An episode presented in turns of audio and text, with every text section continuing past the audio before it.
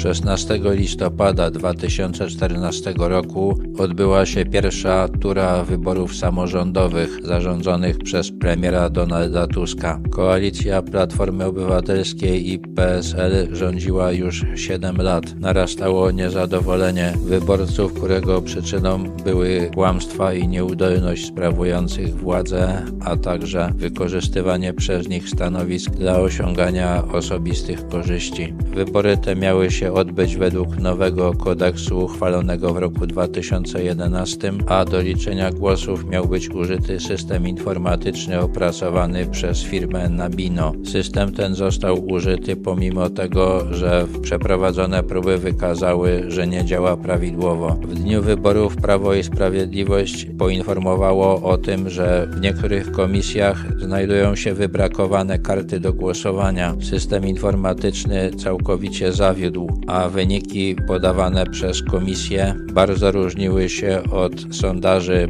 Exit Poll. Oficjalne wyniki były dużo korzystniejsze dla koalicji rządzącej od tych sondaży. Zadziwiająco duża była też liczba głosów nieważnych. W ostatecznym protokole wyborczym dla województwa śląskiego ilość głosów ważnych była mniejsza o 132 tysiące od protokołu początkowego. Potem skorygowano także protokoły wyborcze dla województwa opolskiego, dolnośląskiego, pomorskiego, a już w roku 2015 także dla mazowieckiego. Złożono 1985 protestów wyborczych. Nigdy jeszcze nie było ich tak dużo. W niektórych okręgach sądy zdecydowały o powtórzeniu wyborów. Wszyscy członkowie Państwowej Komisji Wyborczej podali się do dymisji. Znaczna część społeczeństwa uznała, że wybory zostały sfałszowane. Pod hasłem Stop manipulacjom wyborczym odbywały się demonstracje. Demonstranci weszli do siedziby PKW. Według oficjalnych wyników koalicja PO-PSL odniosła minimalne zwycięstwo.